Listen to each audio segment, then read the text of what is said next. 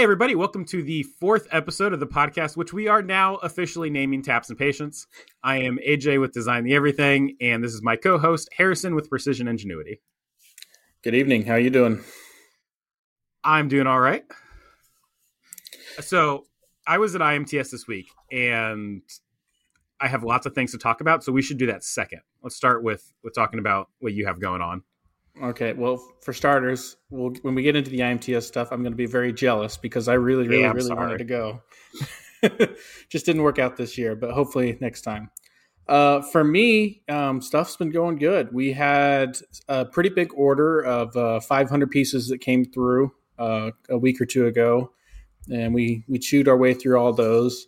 Um, people are starting to find us on our gun related items. So we had a gentleman who dropped off six rifles that all need to be um, have the barrels threaded on the ends of them.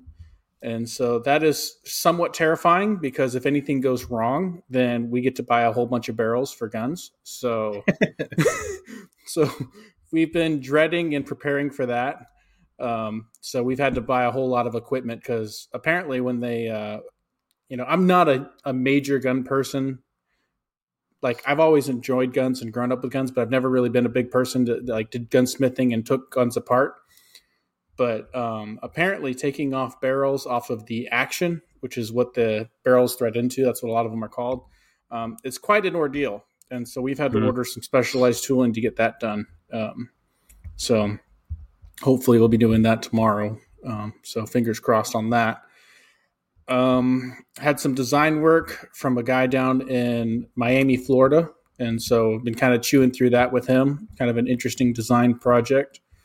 Um, had some local work that uh, from a someone we've done a little bit of work for, but they sent us a little bit of a larger order than they normally have, and so that's kind of exciting. And then it, and then at the last minute, they wanted to rush it. So my weekend and uh, all of today was spent running around like a chicken with its head cut off, trying to get that done. so Okay. um, uh, let's see here. What else? Um, our laser engraving stuff has really been picking up like crazy. Um, we actually had this guy who came in, and if you look at our Instagram, you can see it. It's really cool. Um, he makes, uh, he hand makes duck calls, and Okay. he he heard about us through another machine shop that we did work with, and so he came out and he brought this super cool duck call, and it had this aluminum band on it. And I guess his customer who he was making it for had shot, uh, I don't know if it was a duck or a dove or something that had an arm, that had a, a band around its foot, and he wanted that engraved into the duck call. Hmm. And Okay. when we got it, we're looking at this thing, and it's it's engraved all the way around. We're like, "Oh man, this is super cool! Like, where'd you get this?" And the guy's like, "Well, I actually make them." I was like, "Oh, that's so cool!" And turns out the one that we were about to engrave was a thousand dollar custom job. Gosh. And this guy is like one of the number one duck collars in the nation, like makers of duck collars. And so we're just gonna like, you hand engraved all of this stuff, and he's like, yeah, he's like that took me about twenty hours of just sitting there with a, a die grinder, just hand grinding it down. I was just like blown away. Like you need to you need to go look at it on Instagram because that guy made that all on his own, and it is just so cool. Um, And that's on your Precision Ingenuity Instagram account? yeah, that's that's on my Precision Ingenuity Instagram account. So yeah, that guy, he is. Uh, I, I was extremely impressed, and then when I started looking through his Instagram account of some other stuff that he did, I was just like, oh my goodness. Um, and so, yeah, yeah. So for those of you who do see the video, there's a, a, a teaser of it. It's not going to be as good as if you go look at it, but um, yeah, no, he hand he hand engraved all of that stuff. And what's cool is he's got some ideas of some things that he might want to do, and so we might be able to collaborate with him in the future because I think he wants to bring a little bit of machining into his products a little bit more than what he has done so far. So I'm I'm excited and hope that we are able to collaborate with him on that because he's got some some crazy skill in what he's able to do. And I love I love meeting people with talent and that kind of have their own small businesses that make things that are kind of niche because there's so many small worlds out there of of different products. which uh, which kind of brings me onto a slight tangent. Speaking of projects and and niche items, how's that Kickstarter of yours going? Well, let's look at where it is right now. Uh, I mean, the answer is pretty well. Uh, I'm I'm thrilled with the results. Okay, I'm at fourteen thousand five hundred and ninety dollars, um, which I can tell you is about four hundred carabiners, and I still have seventeen days left. That is awesome. I'm I'm so excited to see you doing as well as you are. I, I really am. Um, have you been doing a lot of the ad stuff? Has like I know that's kind of been a kind of a continuing topic about ads and things. Have you come to any conclusions so far? So I'm working on it. Um, what I know is that of the sales that Google Analytics tracks, about a third of them are coming from advertising. However, okay. it is only tracking at this point maybe 15%, maybe 20% of my total sales. Like it just so much of that information gets past it. And it's working. I'm then working from a really small sample size. So I don't know if like that number is representative of all of the sales that I'm getting or not. Gotcha. Um, so it's hard to tell. What I'm doing now is I'm going to like leave ads on for a couple days and then turn them off for a couple days and then turn them on for a couple days and just to see if there's a difference in the rate of sales that I'm getting. Gotcha. So that yeah. Well, I mean, okay, so if if if advertising is not contributing as much as you think it is, then what would you consider to be your reason for so much more success on this one prior to previous ones? So the most backed Kickstarter reward is twenty five dollars. Mm-hmm. And these carabiners are sitting at thirty dollars. So that's part of it. Is it's a like it's appealing. Like the the price point is very impulse buyable for the market.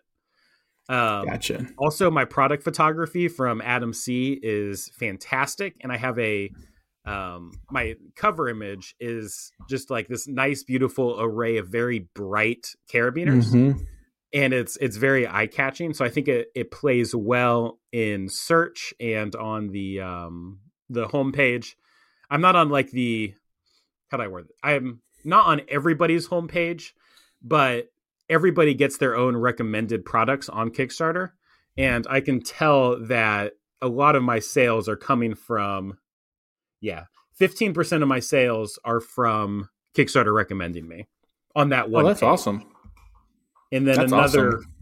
another 14% are coming from search which is either um or excuse me advanced discovery which is separate from search so that is um people looking for recommendations so basically at least 30% of my sales are coming from kickstarter uh that's awesome i will take glad well i mean that's awesome because you don't have to you don't have to pay for those. That's kind of free advertising, isn't it? Yep. Well, I mean, I'm paying eight percent well, of my revenue to Kickstarter, but totally yes. worth it. yeah.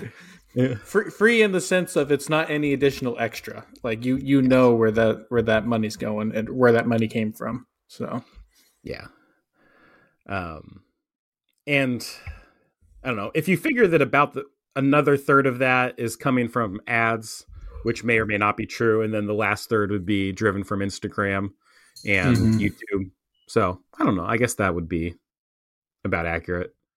Yeah, that's awesome. It sounds, it sounds like it could be true. yep. Yep. Um. So back to um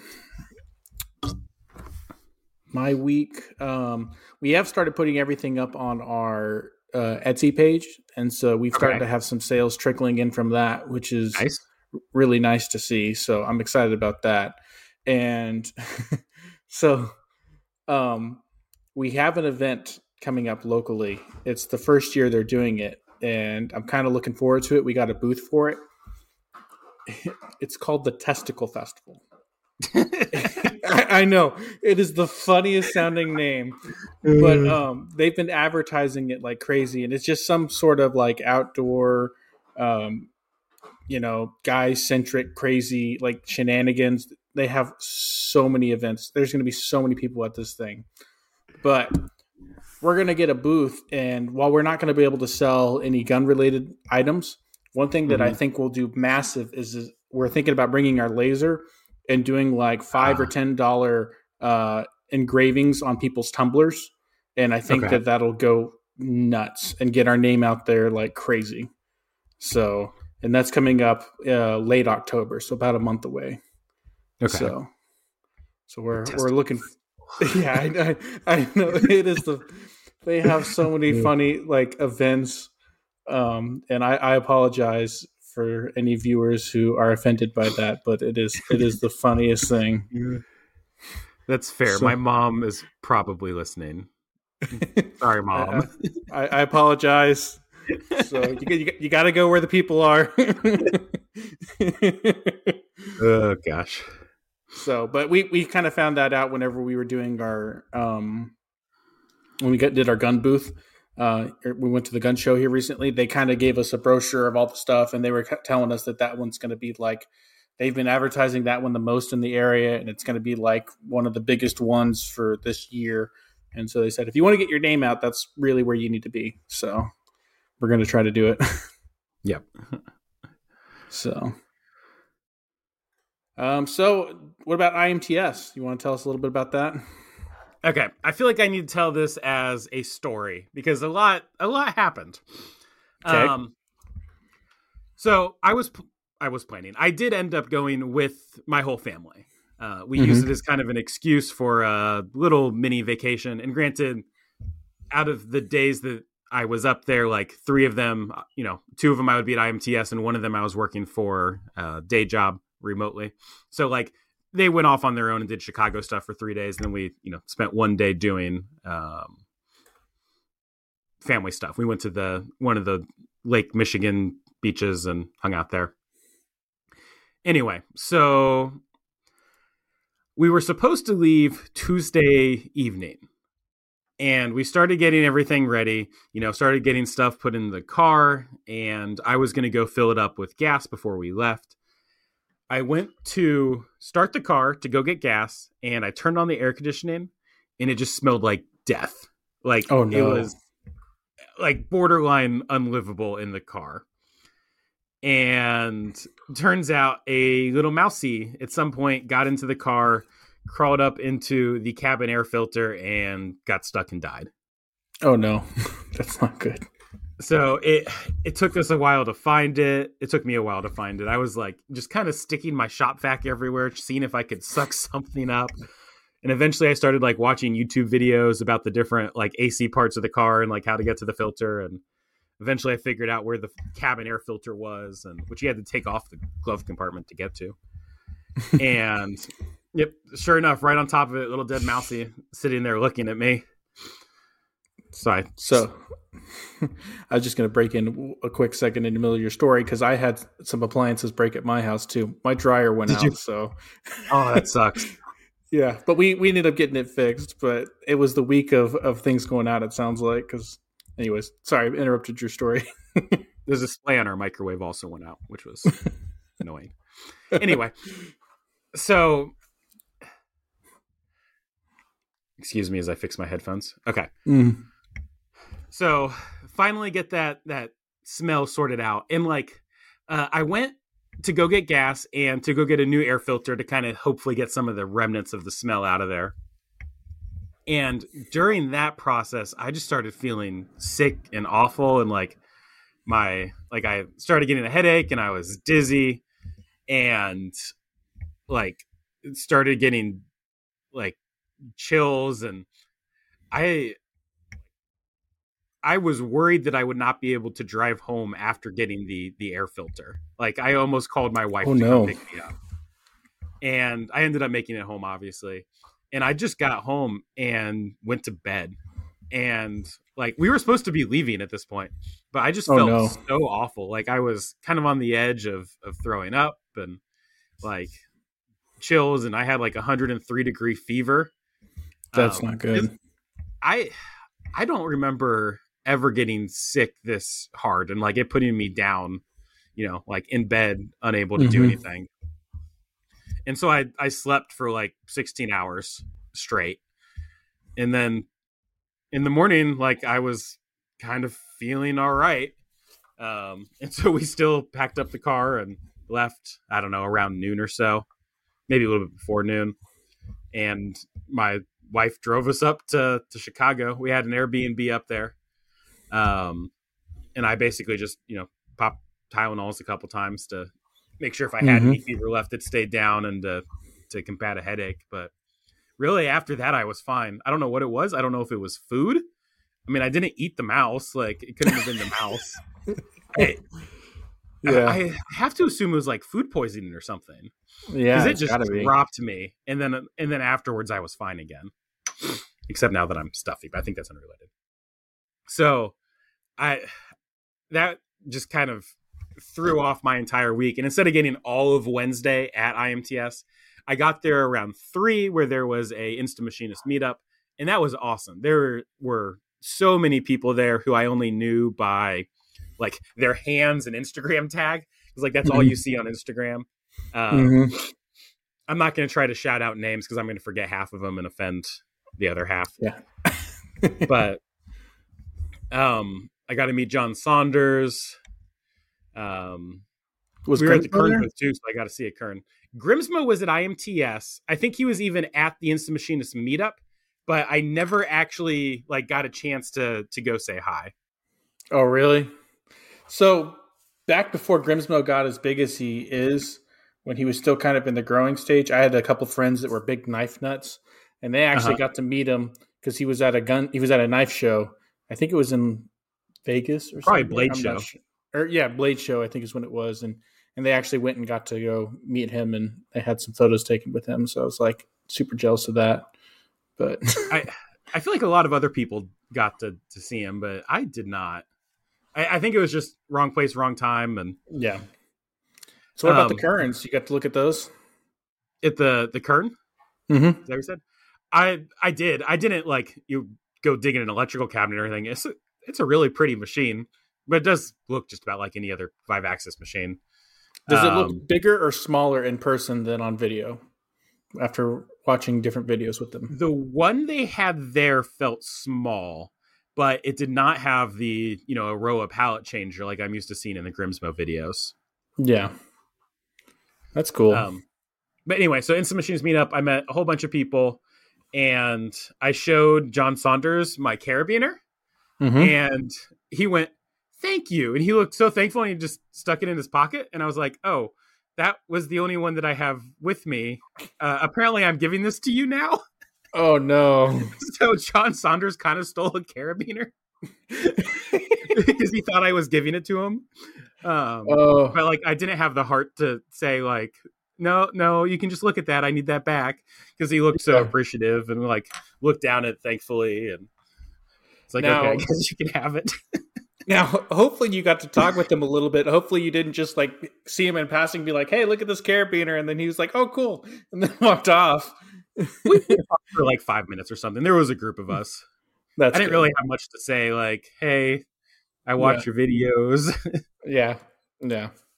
Um the, the carabiner was actually like my crutch for the night and unfortunately that was pretty late because like the like here's a group of people socialize is not my element but being able to go Yeah. up to machinist and be like hey look see that i made this it's kind of cool it flexes um Yeah. that was enough of a of an icebreaker to help me articulate Yeah, yeah. Well, that's that's still really cool. Did you uh, meet any of the the guys from um, Taps or no? Um, what was it? Uh, With Intolerance? Any of those guys? um i waved at dylan Mhm. Protein machining. I don't think we ever actually had a conversation. I think we said hi.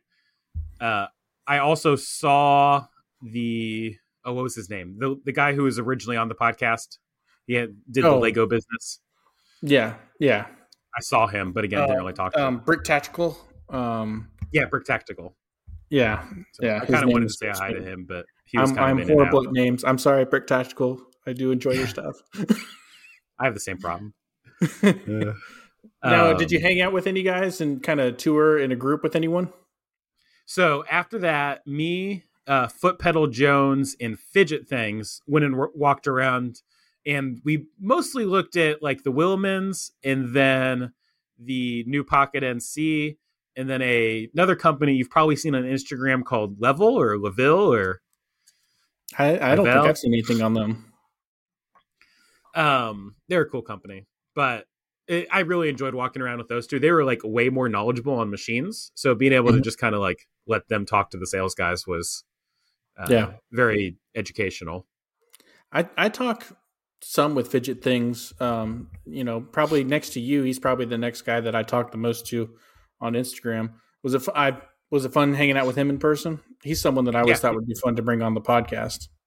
he was we could probably do that he was a great guy he was a lot more buff than i was expecting i don't know why i'd always kind of imagined him as like a kind of tall skinny like more nerdy guy who makes fidget Mhm. things but no He's a big guy. Yeah. Um, and then Foot Pedal Jones works for Tormach, and he's the guy Yeah. that I always come to when I have weird issues, like uh, my crash that we should also talk about. I forgot about that. Uh oh. Yeah. Uh, so I, I enjoyed meeting those two in, in person, and we got along, you know, really well right off the bat. That's good. I think it's always nice Uh, when you can travel in, in groups on on stuff like that because they people can kind of fill in for everyone else's lack of knowledge. Someone might be knowledgeable in some of an area over here, and someone else over here. So it's kind of nice. On the second day I was there, which was Friday, I skipped Thursday to work remotely. Uh, on Friday in the morning, I hung out with the Serven Solutions guys, Mm-hmm. and that was that was cool. I enjoyed catching up with them. And then a couple hours with uh, actually one of my Patreon members named uh, Denzel. Uh, I met him at the Insta Machinist meetup, but I felt guilty for kind of like saying hi and then running.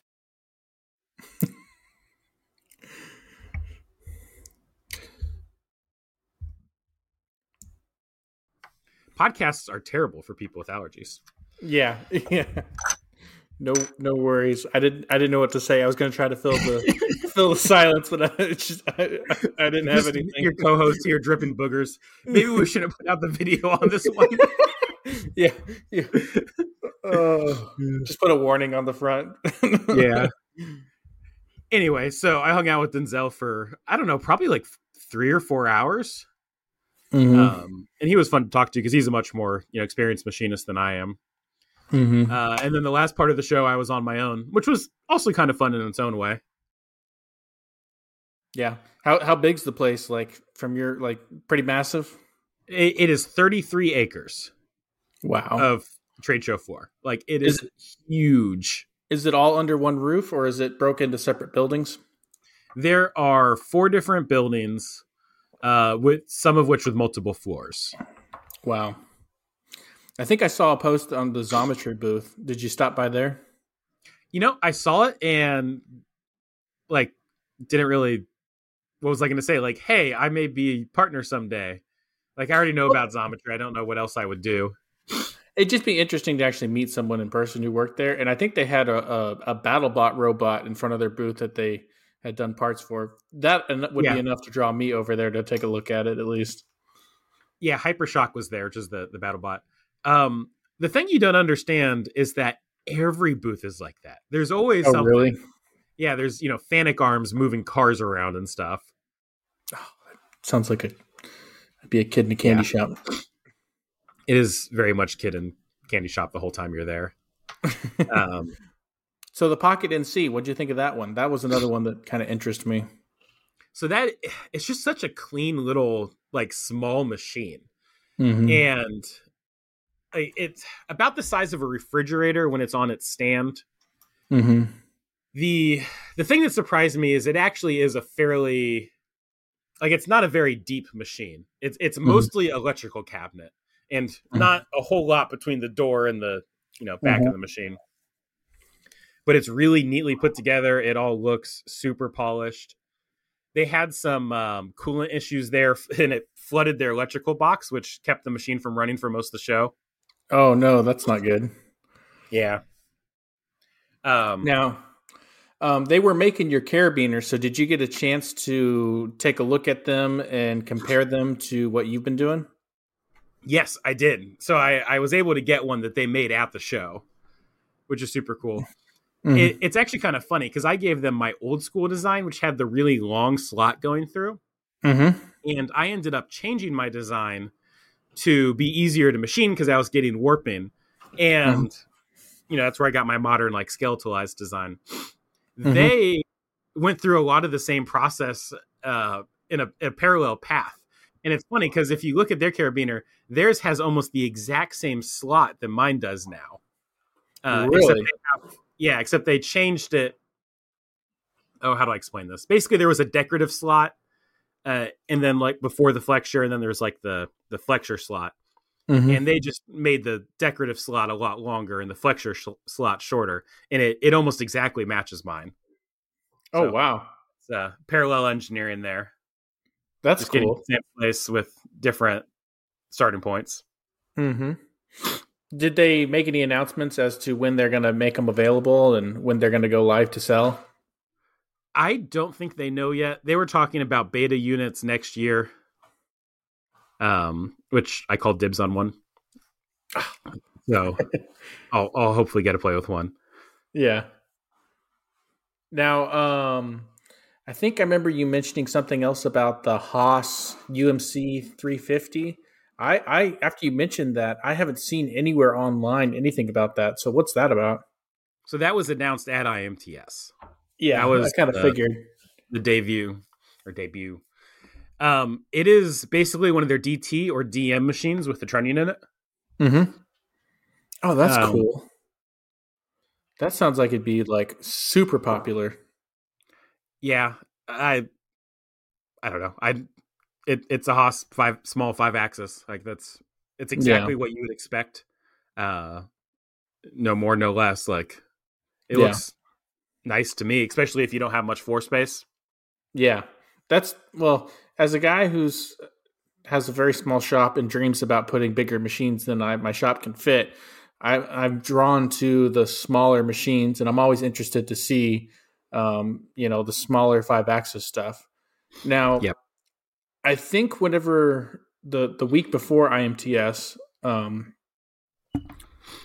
you asked me if there was anything that you could look at there for me, and I said cobots.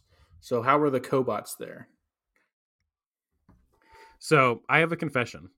I had lots of expectations going into IMTS and plans on things I was going to do, like record a YouTube video. Mm-hmm. And I did nothing, none of them. um, I, I got there and I just focused on like basically I just focused on things that I needed for my carabiners. Mm-hmm. So, so, on that note, what did you find? Seems like you didn't find my cobot stuff. Did you find anything on to help out with your carabiners? Well, in terms of cobots, I learned there's lots of them, and they're basically all the same price point now. Oh, really? So, I, I think at this point it's basically choose choose your del- jelly bean cobot. Oh, well, that's good to know. Um, I think I haven't really looked at very many. UARM has kind of been in the game the longest. Well, maybe not the longest, but they're very popular. And I've looked at some of their pricing, and I mean, you can get into one for cheaper than what I got my Haas for, for like some stuff. So it's definitely in striking range of possibilities if I can get the right kind of work. People seem to like the Fanuc ones. I know oh, Pocket really? NC, or excuse me, I should call them Penta Machine Co. They had issues with uh, UR robots, and they ended up switching to to all Fanuc. And they okay. like those better. Now, their whole Pocket NC Pro, I guess, is, is that what they're calling it? Is the is they, the, call it the Solo, which the nobody's going to call it, but they can try. Okay. Well, the Solo, um, it's designed with an interchangeable pallet system, correct? Yes. And that was actually one of the things I spent a long time looking at. It's a, a Schunk system, mm-hmm. and so I went over to the Schunk booth and you know looked at all their accessories and stuff. What, what was your opinions on it after looking at it in person? The Schunk, the the Schunk stuff. Mm-hmm. Oh, it's like top tier. Um, okay, it's all super high end. Their vices are like, pol- like hardened and polished everywhere. They're oh, immaculate. My they had a lot of automation stuff, um, both in terms of pallet loading and part loading. the Vero system that the Pocket NC has on it is is very slick. They had a couple different accessories for it. It's you know very compact, very accurate. Like Mhm. you know, I'm sure there are things that are are you know close or higher end, more accurate if you really wanted to look for them. But you'd be hard pressed to find something. That's awesome. Yeah, that's that's what that's another one of those aspects about the the solo that um I find very fascinating. If I you know if I were ever to go down that route, I would love to have that just because it's pretty much already set up for automation by all accounts. That I think it'll be a basically perfect machine for me. Especially once we get automation rolling, assuming I have the the volume to support it, is because it can just it, it does one and done parts. Mhm. You you know you get a, a finished part. You know maybe you have to do a an, a simple op on the back to remove a tab or whatever. But if you design Mhm. your part right, you don't need to do that necessarily, or you can just tumble it to death like I do. Yeah, that's true. and then I'll- and then like you can fit a lot of them in a small space without very much power and they will fit through my garage door which not many other machines do because it's a very low garage door So so speaking of size and power requirements, um, are those 110 machines or 220 machines and um and like what all did what all are they com- planning on coming with? Like are they kind of come on a stand are they going to have different versions cuz that's another thing that I've always kind of wondered looking at them was they always look like they were on a table. And so I didn't know if they're going to be on the table or if they're going to be freestanding. so they're working on that one of the things they said is they can't run it past 20% rapids on that table otherwise it starts to to wobble Mhm. So they're going to do a, um, he said, an epoxy granite table and really add a lot of mass to to dampen the system, and then also add you know chip management down below and stuff. A bigger coolant. What are they doing right now for chip management? Is they just going into like a 5 gallon bucket or something? They they have a little basket that sits underneath the trunnion. it's it's fine, but I would very much not like to run a machine with that as the only chip removal option. Yeah, yeah. That's So, funny. it- yeah, it, it had a cute little like one gallon tank with like a little strainer underneath it. um, hey, whatever you got to do. I mean, I know they they kind of sprinted to the finish line to get it ready for IMTS. So the fact that they had it there and they had stuff that was working, even if it was only part of the time, is an impressive achievement. Yeah. So, so that's exciting. um, but yeah, 220 single phase. I didn't ask about how many amps, but it can't be that much. Yeah. Do you know how many Um, horsepower the spindle is? Ooh, I don't know that. I know it is like a 40k RPM Mhm. spindle. Um, HSK 25E, if I remember right. Okay. That's pretty cool. Uh, I think it was about 16 tools in an ATC. And they were looking at a different spindle that had a skinnier nose, which let them get, I think, up to 30 tools in that little oh wow, drawer they had. that'd be cool. So that, yeah, especially when you start having robots and stuff.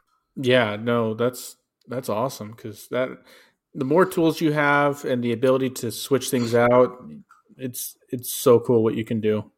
Yep. So, um, not all of us can have a a kern with over two hundred tools, but that's Yeah. going to be our baby kern. I Yeah, the pocket kern. pocket kern. that's what they should have called it, the pocket kern. Uh, So that was cool the to po- see. the pocket pocket kernel. That way, it's not Pocket quite kernel. the- a little The- different. so I talked about the the LEVIL machines, and you you should you should look at these. Um, I guess I'll just send you the link afterwards. It's like L E V I L, I believe, or L I V E L, maybe. Okay. Anyway, they make um machines kind of in the same form factor, Oh, really? and they have a machine that's about the same size. It's kind of refrigerator sized, but it is a mill turn. oh, And so is it like a baby Willemin? Uh, sort of, except it doesn't have a bar feeder. Oh, that'd be cool if it did. So, and it's just a really cool machine. The problem is they are not nearly as as polished as Pocket NC. like the hardware is arguably like stouter Mhm. and like it can do more because it's you know a mill turn and not just a a, a five axis but like their i don't know their their software was not there like they have their own controller which is the Mhm. only one that'll run single phase and i think with that you get down to like 70k on it um but like it couldn't do five axis simultaneous and like it couldn't do tool center point control and it was it sounded like it was pretty limited on code processing That's not good. yeah or you could step up to a um a big boy fanuc controller and get all that stuff but then you're limited to where you had to have three phase and also it was way more expensive and also you know fanuc Yeah, which some Yeah. people like some people don't but that's true. It's uh, there's definitely people that they you either love it or you hate it. There's not really much room in between, at least Yeah. from what I've seen. so, So- Pocket NC has a really slick controller. And granted, it is on a um, a browser based controller. is it a Beagle Bone like their their smaller machine or something similar to that? Um, The computer in the in the new machine is not just the same Beagle, BeagleBone, no, but it's running the same software. Okay. So Are are they going to ship with like a, a little console like what he had um, for it's like out on the arm? I don't know. He they just had an iPad sitting there, which again, one of the cool things about their controllers, it's browser based, which means you can use it on anything with an internet browser. And That's- it doesn't actually go through the internet. Like you you're just plugging into the machine. Mhm. Um, but then you open Chrome and you go to, you know, 192.168. dot whatever dot whatever. Um and their new controller is all touchscreen based. You can still use That's the cool. keyboard and stuff, uh, but it's it's really slick, and it'll do things like um, like while it's cutting, you can adjust surface speed, Mhm. and instead of just um, instead of just RPM, you can adjust surface speed, and Oh, that instead is- of That is nice. instead of adjusting um, feed rate, you can yeah instead of adjusting inches per minute, you can adjust feed per tooth. That is one of my biggest complaints about some of the stuff that is like whenever you're adjusting those things, it's like I don't know what my feed rate or my surface footage is or my inch per minute. Like I don't know, all that gets thrown out the window as soon as you start adjusting those knobs. You're Yeah. just kind of guessing at that point. So that is So- that is a very pleasant thing to hear. Um, so moving away from IMTS for a minute, you mentioned something a little bit ago that I'm kind of curious about now. So I I kind of had we'll call it a soft crash with my mill. Okay. What so happened? let's go back two weeks to we were where we were talking about salami slicing meeples. Uh huh. Do you remember what issue I was having with salami slicing meeples? Um, I, I think you were throwing them all across your machine. Is that the one, or are you talking about a different issue? No, that actually they they stayed put pretty well. I was having issues where on the third meeple down on my bar for whatever reason, it would vibrate my tool setter and cause it to trigger. Yes. Yes. Okay, that's ringing the bell now. Yep. My solution to this was to unplug tool setter and put a little foam hat that I just a piece of foam that I had laying around. I put a little hat on it. Mm-hmm. And the purpose of that hat was to remind me that I had unplugged the tool setter. So that that would be a visual signal to me when I went to set a tool that I um, had unplugged the tool setter. I feel like I see where see where this story's going. that hat did not stay on the tool setter when I was cleaning my machine one day and it fell off. And I went, oh, I should put that back on. And then I did not. Oh no.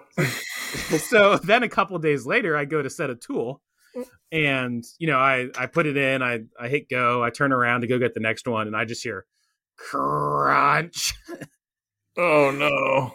and I uh, very much crunched a. It was a one sixteenth inch ball mill, so I guess it could have been worse, but just pulverized that thing. And by Oh, the time I got turned around to it, the you know the the collet nut had firmly planted itself all the way down the the tool setter. Mm-hmm. Um, I Do did me- e-stop it before it before it uh aired out. So Oh, that's like it didn't crash as hard as it could have. yeah. That's um. Is everything else fine? Like, did you hurt anything? So the tool is very much broken. Um, Apart from the that. tool setter, the, the mill is fine. Like nothing in the mechanics of the mill are hurt. As far as it's con- convinced it drilled a really hard hole. Um, okay, Positive or a Z crash is the best kind of crash. that's true. that's true. Um, the tool setter, I think, is fine. mm-hmm. So I um I went and I touched off a a tool to see how much it changed, and it Mhm. changed by like seventy five thou, if I remember right, under Oh. a hundred thou, but like a pretty significant change. Yeah. And but I I you know reprobed that tool ten times, and every time it was within like whatever the minimum unit is on the the Tormach. I don't remember if it's a tenth or whatever, but Did you scratch the surface or, or damage the surface of your tool setter? that yes that's probably the most major casualty is there right in the middle of it there is a kind of big chipped area um probably about an eighth inch across which is the diameter of the tool which would make sense Mm-hmm. um however i was able to take a stone which didn't cut the carbide but it made sure there were no burrs on top so Mhm. all of the damage is below the surface not like sticking up above and I, I've been able to touch tools off just like off center. Gotcha. So Gotcha. it's That's- definitely on my re- On your reorder list? it, it's definitely on my reorder list. Um, unfortunately, this was one that came with my uh, first Tormach, and it was before they switched to their nicer version of it. So like I ruined a, a two hundred dollar tool, not a you know thirteen hundred dollar one. Well, that's always nice. It's nice if Um, it never happens, but it's always Yeah, nice when the blow doesn't hurt as bad as it could have.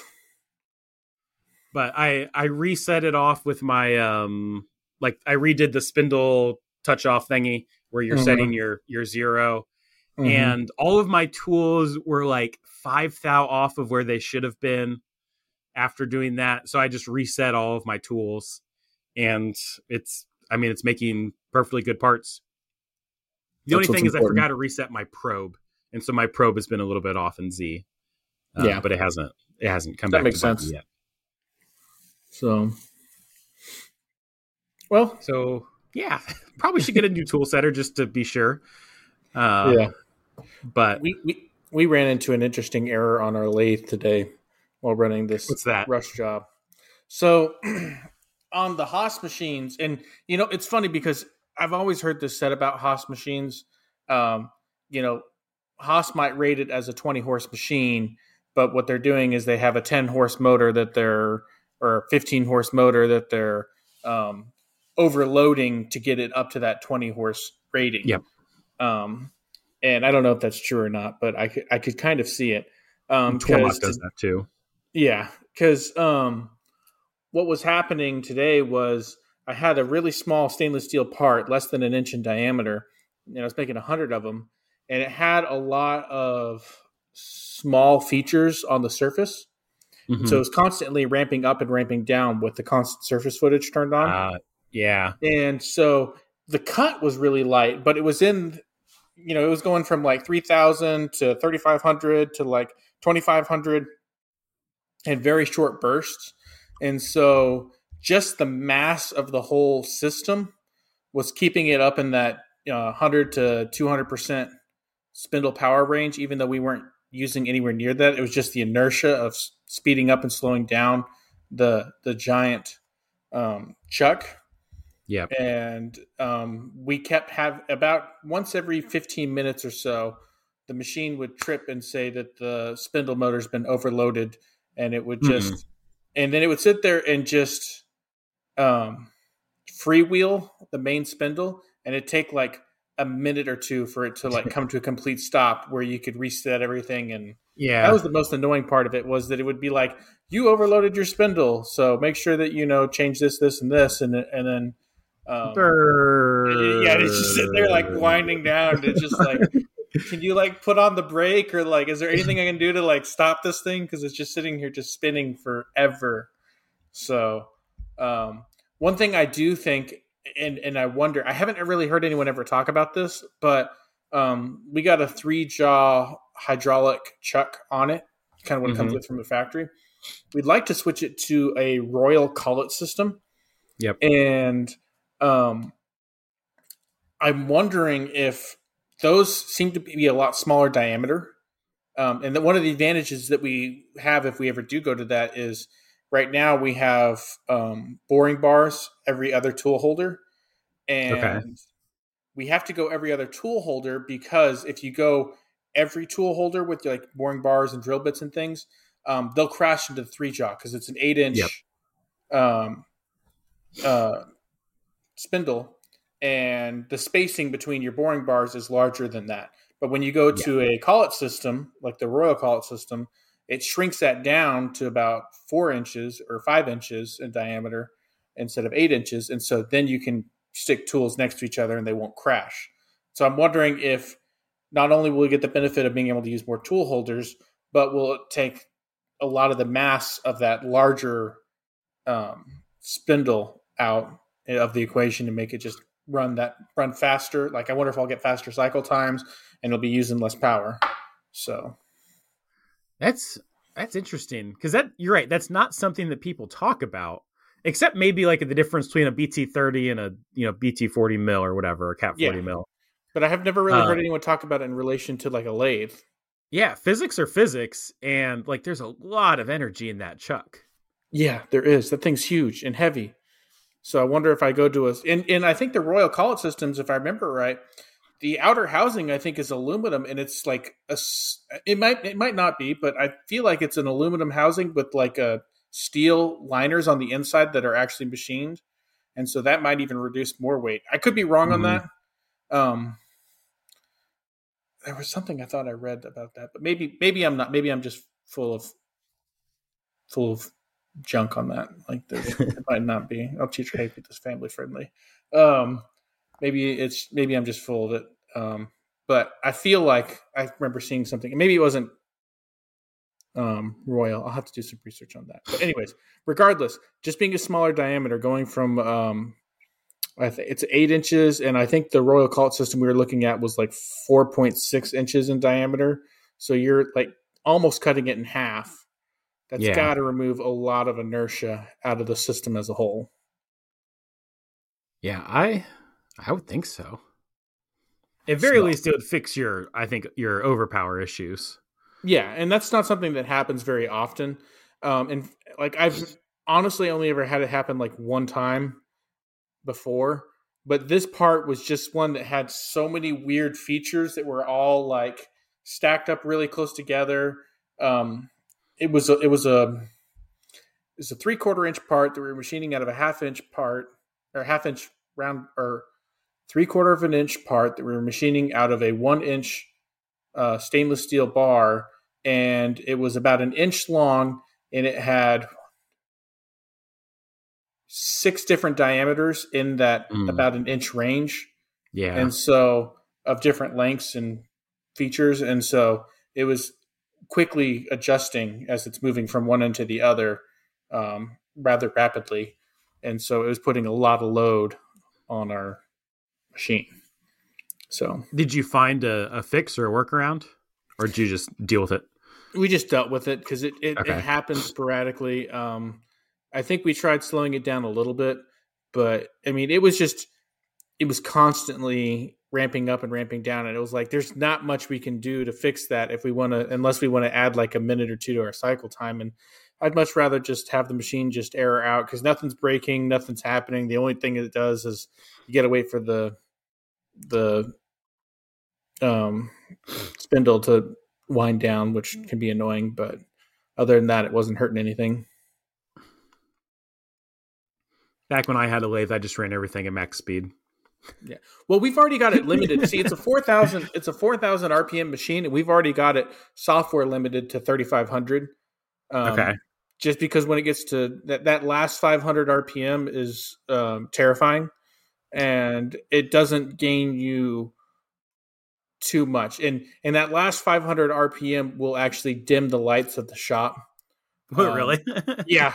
So that was another reason that we did that, so that we didn't have major power, power fluctuations um, in the building as a whole. Um, now, if you got the Royal, do you think that would still be the same way, or do you think you'd be comfortable going down?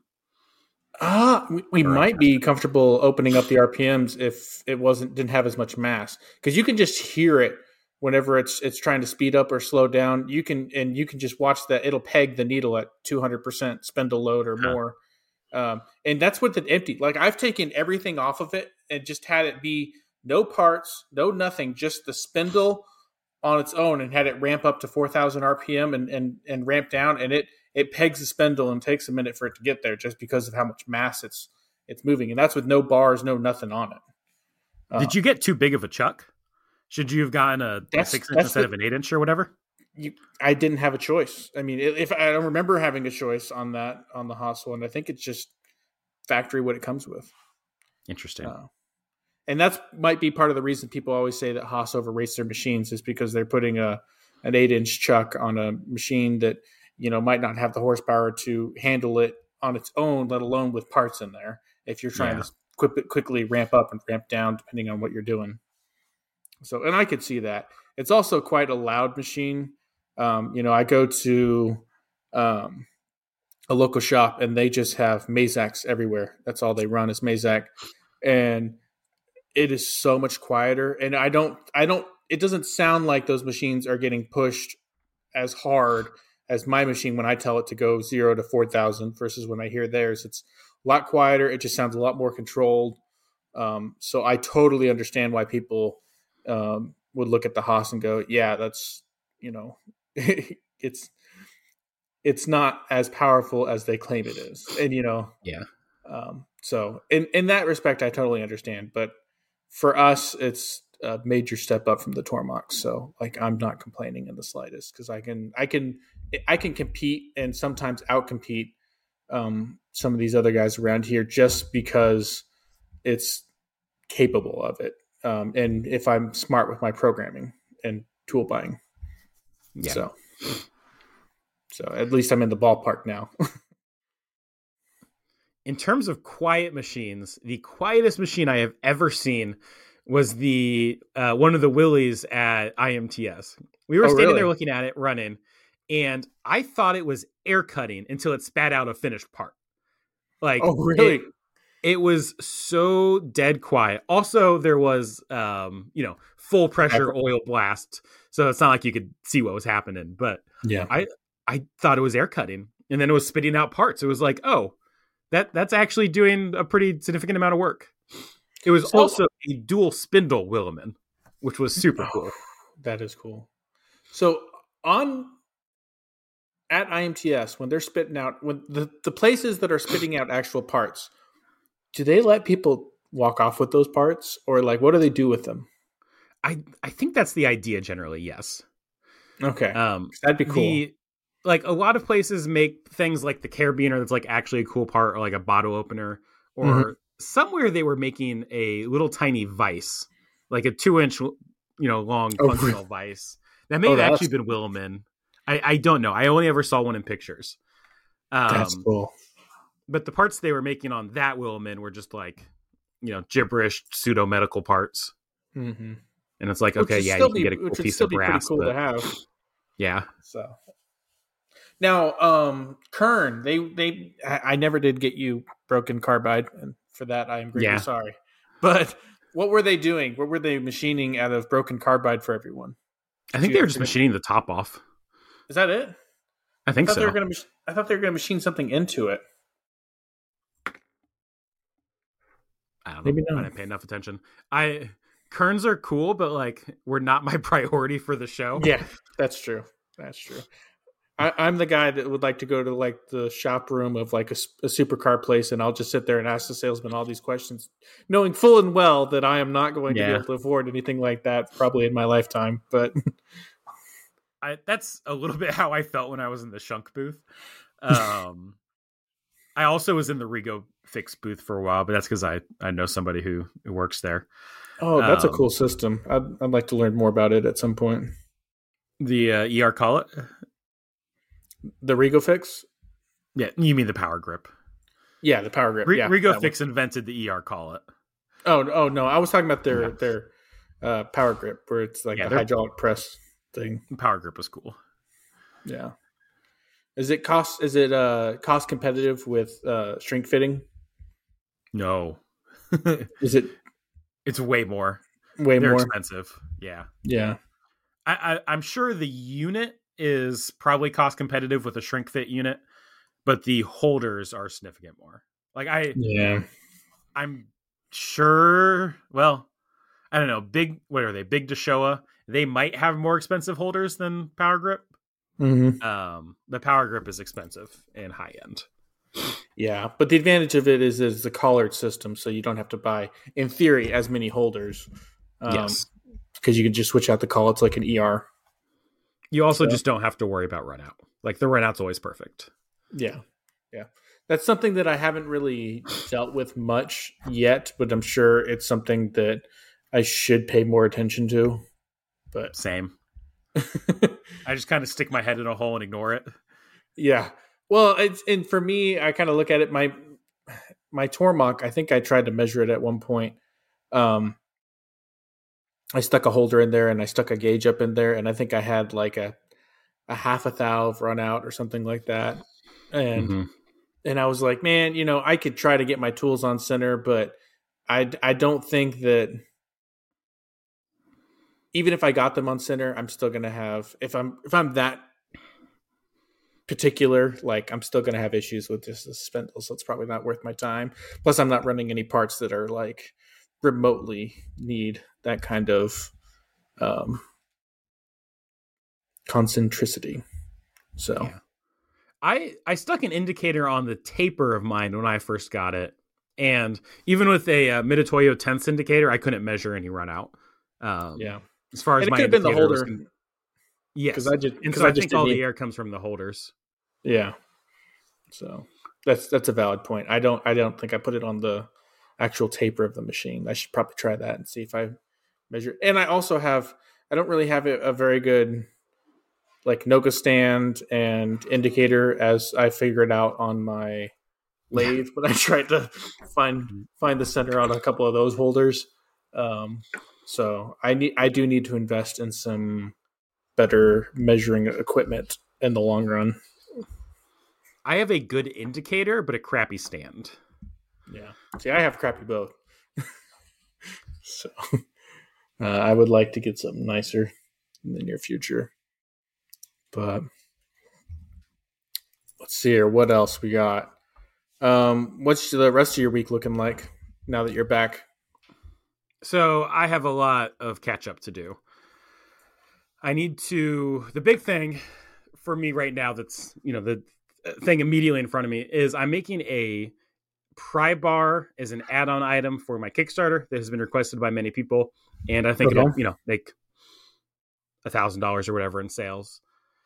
Hey, I have that designed. I did a prototype before IMTS and I wasn't happy with it. That's actually when I broke my tool setter, but I still got the parts made.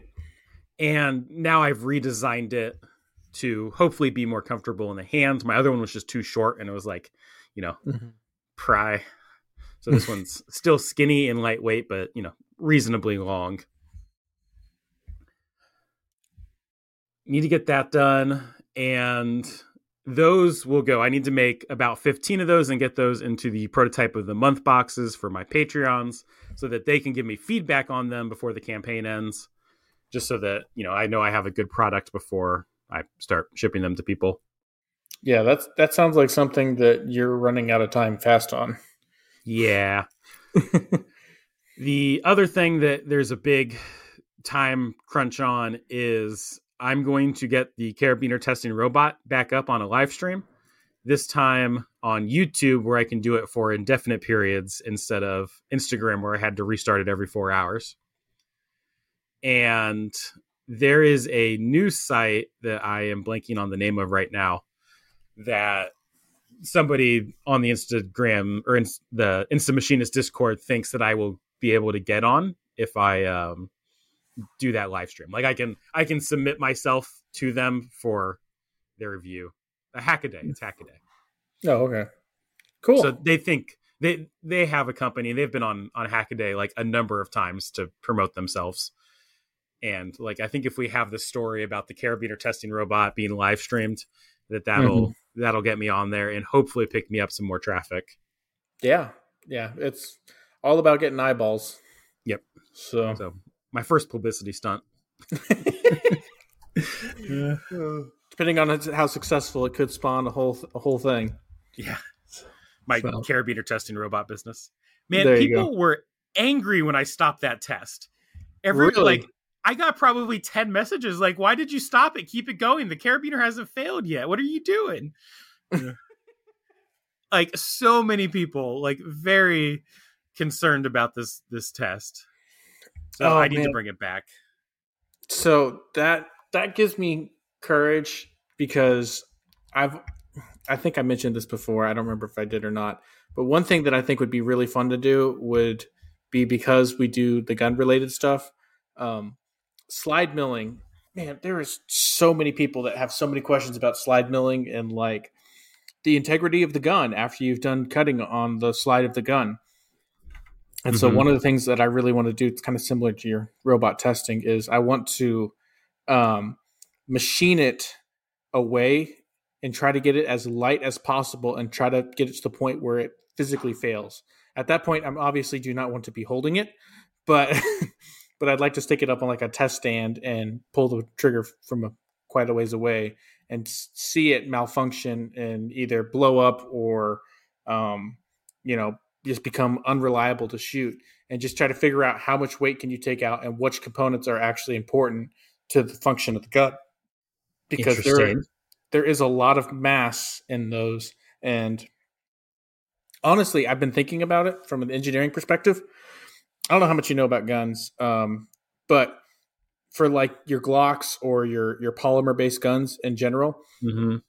they have a barrel and the barrel has um, is what actually is holding in the the bullet assembly yep. itself and so all of the pressure is contained within the barrel and that and that um, I'm I may be machining guns, but I have not figured out all the gun terminology yet. So. but anyways, the uh, wherever that whatever you call that section, the chamber section of the of the barrel, all of your pressures are housed within that, and so I don't feel like anything forward of that on the gun really matters. All it is there for is to hold the barrel and to give you something to grab onto. And so the only part that of the actual slide that is seeing the force is the rear of it where it's hitting the primer because that's actually pushing back against your slide. Yeah. But everything forward of that, I feel like doesn't do anything except keep your keep your barrel in the gun. Like now falling out of the gun. Would you run into issues with um like shell ejection where you're like is the amount of is the amount of exhaust that's being used to push that slide back tuned to the mass of the slide? yes, from the research that I've seen, and people sell different strength springs to compensate if you get a slide that is too light. And so that's that's probably more of what I'll see. But I want to know, you know, what's that threshold? You know, if I take a slide and I I can't tell you what they weigh because I haven't done any of this research thoroughly. I've just thought about this idea. But if eh, you know, I think they weigh, let's say, 100 grams or 120 grams, and let's say I take 20% of that weight out. Does does anything happen? 30%, 40%? Like how light can I get it before it starts having issues? Like I did some slide cutting on on my pistol, and I shot it for the first time here recently, and it functioned fine. And you know, I don't know how much weight I took out of it. I don't think it was much, but you know, it, it gets you thinking like what are the limits? Like what are the points of failure that you need to look out for? Especially if i'm going to start offering this to more people and if more people get interested i, I want to know so that i can inform my customer. And i think a video on that subject would be entertaining for me and for everyone else who goes down that path. Yeah. Um personally i would not do a video of it failing, like ever. Uh, I I wouldn't want that out on the internet because people well, will just associate your name with the gun exploding. I would say yes, but I would also say no because um, there's a guy and I can't remember his YouTube channel, I, and I, I haven't watched a ton of his stuff, but he's super popular. He does 3D printed gun stuff, and his stuff always fails. And but he like goes, you know, he's like on version like 10 or 20 or something like that, trying to get the 3D print stuff to not fail. And so I feel like even if it did fail, it gives you like if I can go to my customer and be like, hey, listen, I've taken this thing to failure in like all these different modes, trying to figure it out. That way I can guarantee that this product is like you would never want to drive a car that had never been crash tested. Let's be honest. Yes. so I guess in showing that video, I'm showing you like I'm not going to do this to your gun, but this is what I'm showing you to to show that I've figured it out. That way, you won't run into these issues. But these are the issues you could run into um, at these different points. So I'm not saying don't do the testing. I'm saying think carefully before you post it on social media. I don't know. That kind of stuff gets clicks, though. I feel like that would, like, a gun blowing up is like, like how, how many, like, there's so many gun videos that go popular just because, like, oh, a gun's blowing up. What's going on? kind of a thing. Yeah, but see, that's what people remember is the gun blowing up, and all the mm-hmm the anti-gun people are like, look at how dangerous it is. Yeah. You shouldn't be allowed to modify guns. It should be illegal. Uh, See how dangerous it is? Look, this one exploded. If that was your kid's hand, it would have taken off his head. Yeah, but I tried to explode that one. that yes, but point. nobody. But like, uh, that's not going to be clear on the Channel Six News when yeah, yeah. you know they show the well, two second clip and they're gonna no. they're gonna those types of people and, and, individuals out there they're gonna say that kind of stuff regardless if i make a video or not i mean they're they're looking for things to complain about and you know i can't i can't they're not my customer my customer is not a person who's going to look at that video and go oh this is unsafe i'm going to blog about it create a story about it and like go tell the world that you know this is the most dangerous thing known to mankind my customer is the kind of customer who's going to look at that and go, "Man, that guy is dedicated to his task. He's he's trying to figure out everything to make sure that I don't have any issues, and he's also making it enjoyable and educating me on the process as well." Like that's the kind of customer I want in the long run. So I'm not I'm not even going to try to make like my point of making that video is not to try to convert people. It's more to educate, entertain, and um, and if someone finds that fascinating and would like that done, I've answered questions for them.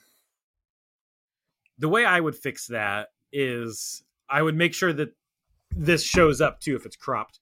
But I would put t- text directly underneath the gun uh, throughout the video that says this is, you know, an intentional test on a closed course. We were mm-hmm. testing to failure. Yeah. I think that's yeah. how you fix it. Yeah, I mean it's like MythBusters. Ingenuity.com. Yeah. I, I mean, I, am just I'm trying to do budget MythBusters over here. That's that's that's the goal. Because I mean they they blew up stuff all the time, and um, it was all for science. I mean that was the whole that was the whole spiel, and it was one of the most popular shows and ran for a long time. So, yeah. so there's I think there's a market for it. Um, and I, no, and I, I would just I, I agree. I think it'd be fun. But that's a that's a story or a, a, a video I've had brewing um, that I'd like to like to do at some point. Although we don't really post to YouTube very much, at, like ever, but I'd like to do that at some point down the road when I get time. That yeah. magical word that we never have. I have like three YouTube videos recorded right now that just need to be edited. Mm-hmm. I'll get there eventually. it's a lot of work, and you know, um, I'm sure you're just like me, and that all of your free time you have scheduled for something right now. So yep. it's it's it's hard to to try to fix things. And you know, if if I ever get to a point where we get enough business that I can buy things like a robot and then free up time, I'd love to start making some videos of stuff and I think it'd just be a, a ton of fun. Yep. Um, so I know you're a Mike Michalowicz fan. Have you read Clockwork? Um, I started it a while back, and um, I haven't I haven't dived into that one right yet because so okay. far it's just me and one other person, and there's a lot of free time, so we haven't really run into an issue where um, that book I think is directed towards. I I just finished it, and to be fair, I I have to agree it's not my favorite of his, but I think mostly because at this point I've read all of his other books, and they all kind of cross over, and so at this point it's like yeah I've I've I've read most of this, I've heard most of this, um, but he brings up good points about like the he basically breaks down the actions of a business into I think he calls them like the four D's, and you need to be like eighty percent doing, uh oh, what are it's like 80% doing, 8% delegating, and I feel like I've lost a D here, but like 2%, uh, I think he calls it dreaming. Yeah. I have somehow lost an entire category. Oh, deciding. It was like yeah. 8% deciding, some percent delegating, some percent uh, dreaming, which is like working on the business instead of in the business. Yep, yep. and the, then so much doing. Yeah. No, that that sounds about right. The problem is, is that right now it's just me and one other person, and so that delegating task is is pretty challenging because it's just me yeah. and him. For you, it's probably even worse. It's like I'm going to delegate this to myself. yeah. See here, let me check my schedule. Okay, I'm responsible for that, that.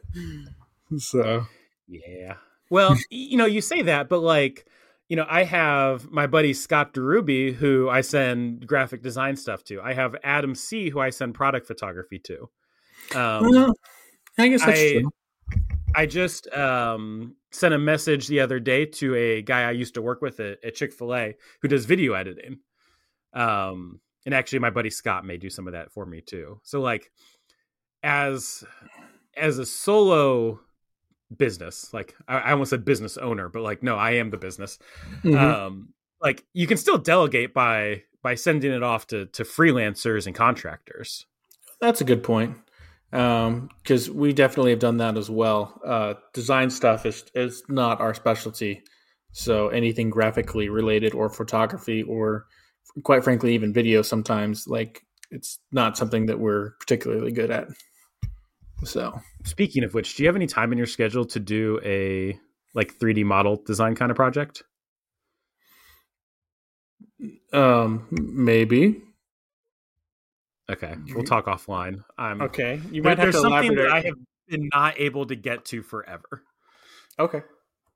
I mean, so. yeah. I mean, um, I do some design stuff for all the time. I got this one guy from Florida that I've been doing some design work for and um, it's been dragging out a little bit longer than I had planned. But I'm hoping that we're getting towards the the end of it, so that'll hopefully free me up for some more design work. And then, um, there was a guy, and I cannot remember. He um, he does Titan rings or titanium rings oh. is what he does. Um, but Titan rings is that? I I think so. Um, I talked to him um, a while ago on the phone for an hour or two. Super nice guy. Had an awesome conversation with him. Um, and he made this little fidget thing that like it's it's these circles that interconnect and you can twist them and it's like they're constantly twisting in on themselves, but you can just do it forever forever. Yeah. And so I asked him about it and I'm totally stealing that design and I'm going to use it in the class I'm teaching at my local university. Hmm. Because the nice thing about the design is that you can grow the chain as long as you want. So my plan is he did it with six pieces, but I have eight students, which is an even number. Okay. and so I'm going to have them do it. And then my plan is every semester that I teach it, I want them all to do that project and I want that chain to grow over time. And the nice thing about it is it all twists and I want people to sign their names and their years and kind of program all that in and kind of have it grow over time. Um, Could you give them some some sort of ability to customize their segment? Yeah, yeah like with an engraving or mm-hmm. you know whatever a texture, something like that. I, I think I want them to have their name and their year for sure, and maybe even like the school logo on one side, like their name, school logo, and year, like something kind of formal on one side, and then the other side, I want them to have free reign to put whatever they want on it within reason. Um, Okay. and that way they can they can have their expression on one side and then kind of like their credentials on the other. Um, and that way it's kind of a, a, a something that's kind of his kind of maintains the history of the students who have actually taken the class and can grow over time. So Okay. That's kind of that's what I'm thinking. And then I can have my name in there, and it'll be on the chain or off the chain, depending on if it was an odd or even year, kind of a kind of a Okay. deal. so Oh, do you have to have an even number of them? mm, yeah, you do have to have an even number of them. Okay. and then it'll be something that they can leave because they have an area in the engineering building at this university for display, like a display case, and I want it to be in there uh, or on the table that people can actually fidget with and see, and they can kind of look at it. So Yeah. they've already cool. They actually, I actually had some of the professors talk to me um, at my last class period. I haven't had any of them ever stop by and actually, like when I teach the class, it's late in the evening, so no other professor is there, only my students. Yep. Um, Because you're the new guy. because I'm the new guy, and, and which is okay for me because I'm working during the day, so it's not like I have any free time any other time. Um, but I ran into a couple of the teachers whenever I was finishing up class the other day, and uh, some of the other professors, and they said they've been talking about seeing if I would teach three classes next semester instead of the one I'm teaching this semester. So Would you do it? if I could find the time, that's the biggest thing. Um, Yeah. I would I would love to do it. I, I have enjoyed teaching. Um, right now, I don't really have like a course curriculum. Like it's all in my brain, and it's I pretty much the day I show up in class, I go, okay, what are we going to do today? Like I'm figuring it out on the spot with them. More like I have a, a grand plan, but I don't have it all detailed out. And I feel like if I'm going to get start teaching that many classes, I need to be a little more proper, and I need to have the time to actually invest a little bit more. Because as it is, um, I'm working 7:30 to 4:30. Um, Mondays evenings is the podcast. Tuesday, Thursday evenings is the teaching of the class that I'm currently doing. Wednesday evenings is kind of my free evening that always gets filled up with something work related or Yep. personal. And then Friday evenings is family time uh, with my parents and my wife and other family members. And then my weekends, you know, I do a lot with the with my local church, and they keep me hopping pretty much all Saturday. Sunday's really my only one free day, and I it hasn't been free. We have three weddings coming up in our church, and uh, next month, so all of my weekends for like at least a month are taken up. So I just don't have a lot of free time unless I start teaching the class from like nine o'clock to like midnight or something. Yep, I understand that. I so I actually I want to get back and talk about you in a second here, but I I think I'm at the point now where I need to break the rest of my ties with my old day job. And like I don't know, it, it's I don't really want to because it's nice not having to dip money out of savings. Um but like I need that time and you know I, i'm looking at this number of carabiners going up going i've got to make like 400 of these things and i don't even have the fixture designed yet Yeah. oh that we'll have to talk about that next time i have fixturing ideas anyway and so it's like that i sounds like fun topic. i just need to to to you know get those three days a week back Mm-hmm. or two and a half days a week um You know, my advice in a situation like that would be you can always invest in yourself. And if you have the financial um, preparation, which I know you do, to be able to cut it cold turkey and go full time, then I would definitely encourage that because, like, that's the whole reason I did what I did was, and you were in a better situation than I was. Um, when I quit, it, it was it was one or the other for me. I couldn't do halves. Um, one, my the company I was working with prior wouldn't wasn't interested in anything like that, and Mhm. two, um, starting a business just it sucks every spare second you have, and it- Yep. If you're going to grow it to a point where it's going to sustain you, if you're just have your toes dipped in the water and you're not you're not fully like if it's a side hustle, that's one thing, but if you're planning on growing it into a business, like unless you have a job that you can treat this as a side hustle and to the point where and it's kind of what the story you've done. I think you've kind of done this. You, it was more of a side gig, and then you've kind of grown mm-hmm. it to a point where you're ready to make that jump. You're at that stage where you're looking over the edge, and I and I think it's it's probably a good time for you to look down and go, okay, I've I've met all of my requirements, and I'm ready to go. But it is a scary thing leaving your employer behind, and the only you know the biggest thing is is try not to close any door because you never know what's going to happen later on down the road um, every every place i've ever worked i've always tried to do everything i can when i'm leaving that i leave in good standing um, just because you, you never know what's going to happen and and who the people you leave behind um, what's going to happen with that sorry i went on Yep. a, a little rant I yeah, I, I'm with you, and you know, I'm. It's not like I didn't give them plenty of notice and then you know work with them part time for a couple months.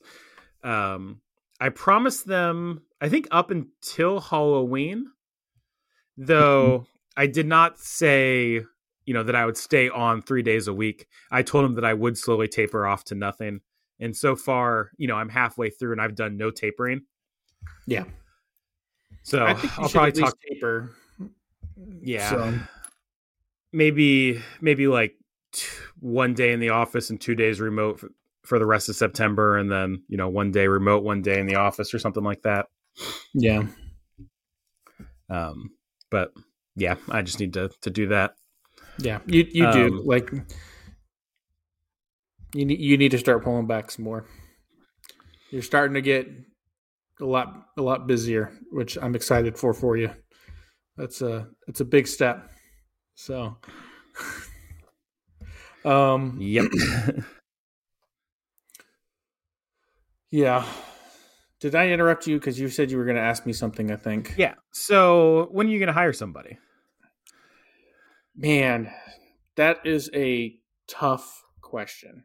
If I knew I was having consistent work, I I've had a handful of people that have approached me and asked me if I was hiring. And hmm. then the other day I had a student who I was teaching, he goes, "Do you do internships?" And I was like, if I did internships right now, they would be unpaid. And if you're still interested, maybe we can talk. And it sounded like he still might be interested. So, um, my plans going forward are depending on how our growth goes as a company. If it continues to pick up the pace like it has been in the last month or two, um, I could foresee us in a year from now maybe having someone, or at the very least at the end of this of next semester, bringing on an intern or two to kind of go through the trial run of hiring someone without actually having to make that heavy of a commitment. And Okay. um, there's honestly one or two students in my class that if I could find a way to capture them um, and after they graduate, I would be very interested in that because they're they're the type of individuals that they like machining, they have an interest in it, and um, and they're quite talented, and so um, I think I could be interested in that. Um, versus I've and, you know I've I've always loved the idea of hiring friends of family for the business. It's just finding positions and having you know the funds to be able to do something like that. Because right now I'm not even paying myself, so Yeah. bring anyone else on. Well, unless they're producing more money, like You- true. you weren't true. paying yourself when you bought that Haas either, but like No. you're No, you committed to putting out X number of dollars every month, you know, indefinitely. True. indefinitely, Never mind. With a very definite contract, Yes, Um, yes, but with the understanding that it would immediately turn around and give you profit. yes. Which, um, yeah, which we had our first ten figure week a couple months Woohoo. ago, and I I think we're getting close to having a, a second one of those. So, um, which would be awesome. But it's just it's getting that consistently that that's that's the the hardest part because uh, in between those two massive spikes, there has been uh, significantly less per week for that space in between.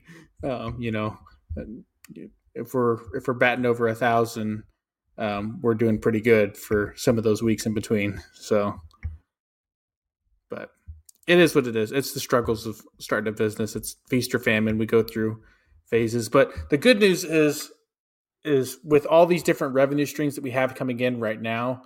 I think we're going to start seeing at least a baseline that we can count on. Um, okay, that's good and so that's that's I think we're getting to the point where I we might actually see like a baseline like okay I can I know we're going to do at least X amount of dollars per week. We might have spikes or or maybe a little bit of a drought, but at least a rough average, um, which I'm getting really excited about. So, well, and that's where like the profit first stuff comes in, where you know you put X percent aside for employee comp, mm-hmm. and know, when you have those spikes, you get a little bit more. When you're low, you may have to dip out of that. And yeah, yeah, and and we've been working on that. Um, I think we're gonna.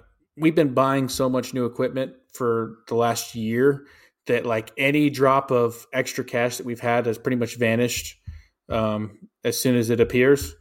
Um, yeah, and I think we're.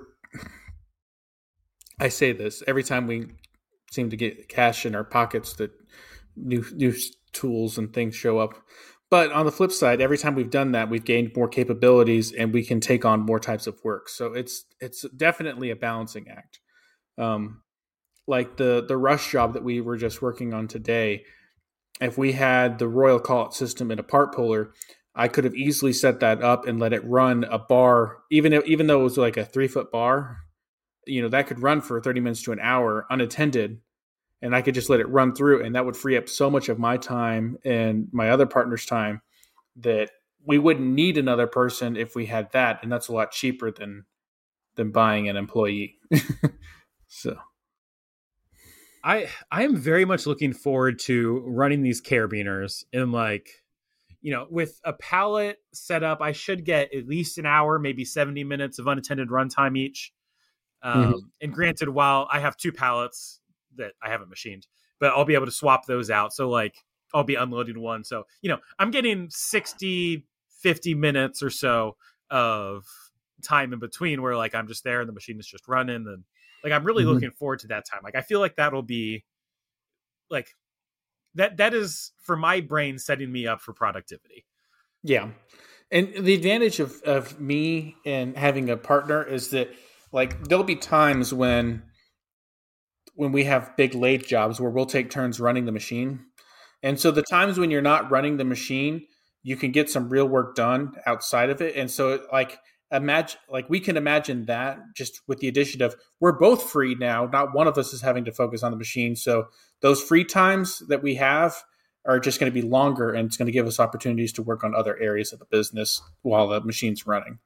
And I think we actually might have got on that note slightly we might have gotten our first repeat work customer um, for this rush job that we're doing because I know what the component is, and I know that they the reason they're rushing it is because they need a hundred of them for an item that they produce, and it's a consumable, so it's something that they're going to use consistently mm-hmm. over time.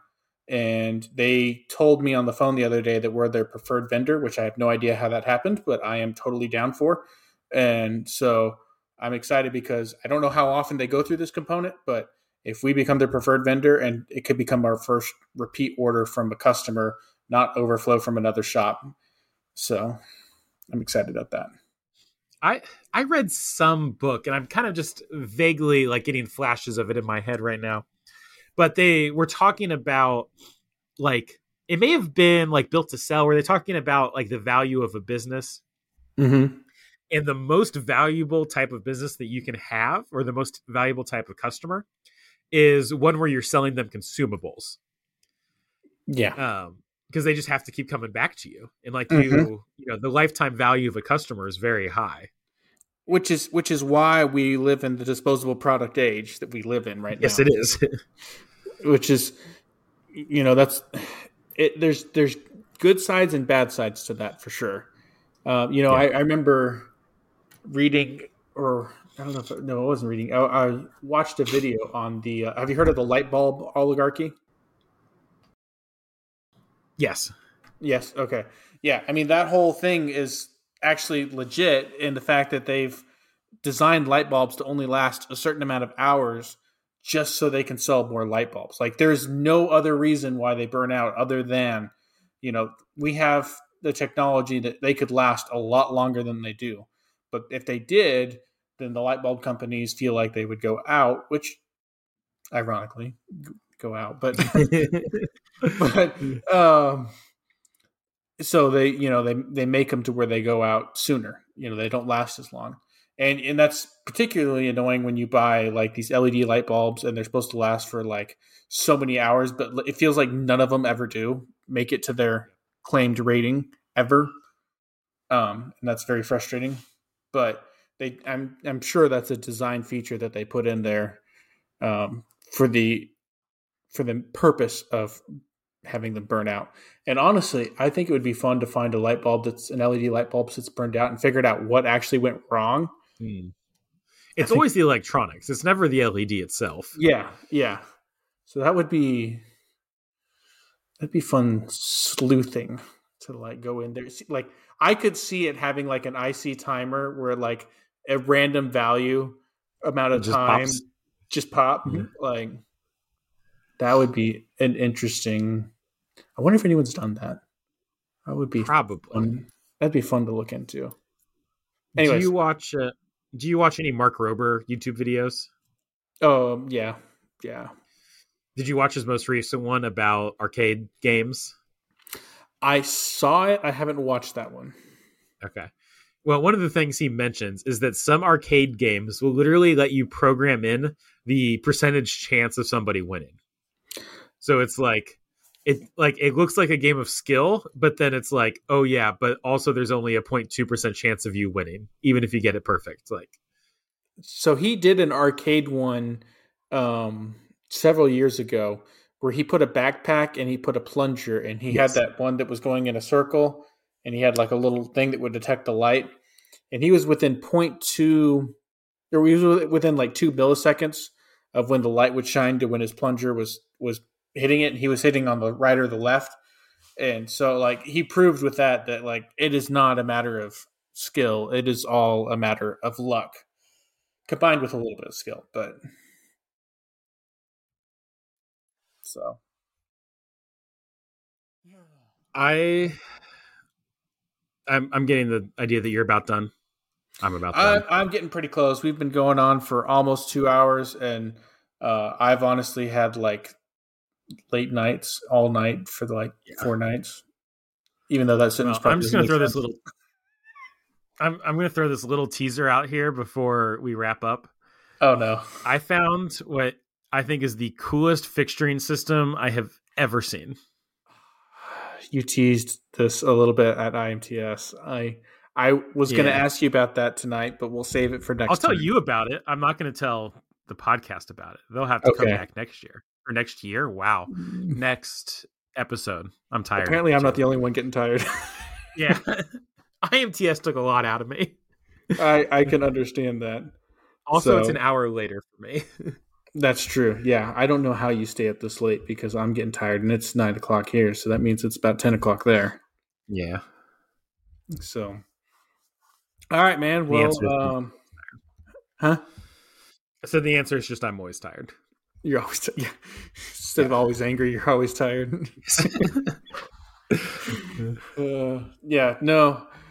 I think we'll we'll call it. I guess um, for all those that have been listening so far, we appreciate you hanging on to us, yammer on for almost two hours this evening. But uh, thanks for listening in, and we'll we'll talk to you guys next time. This is uh, Harrison with uh, not the design of everything, but with precision ingenuity, and then I'm with AJ here with uh, design the everything. And I guess we're signing out.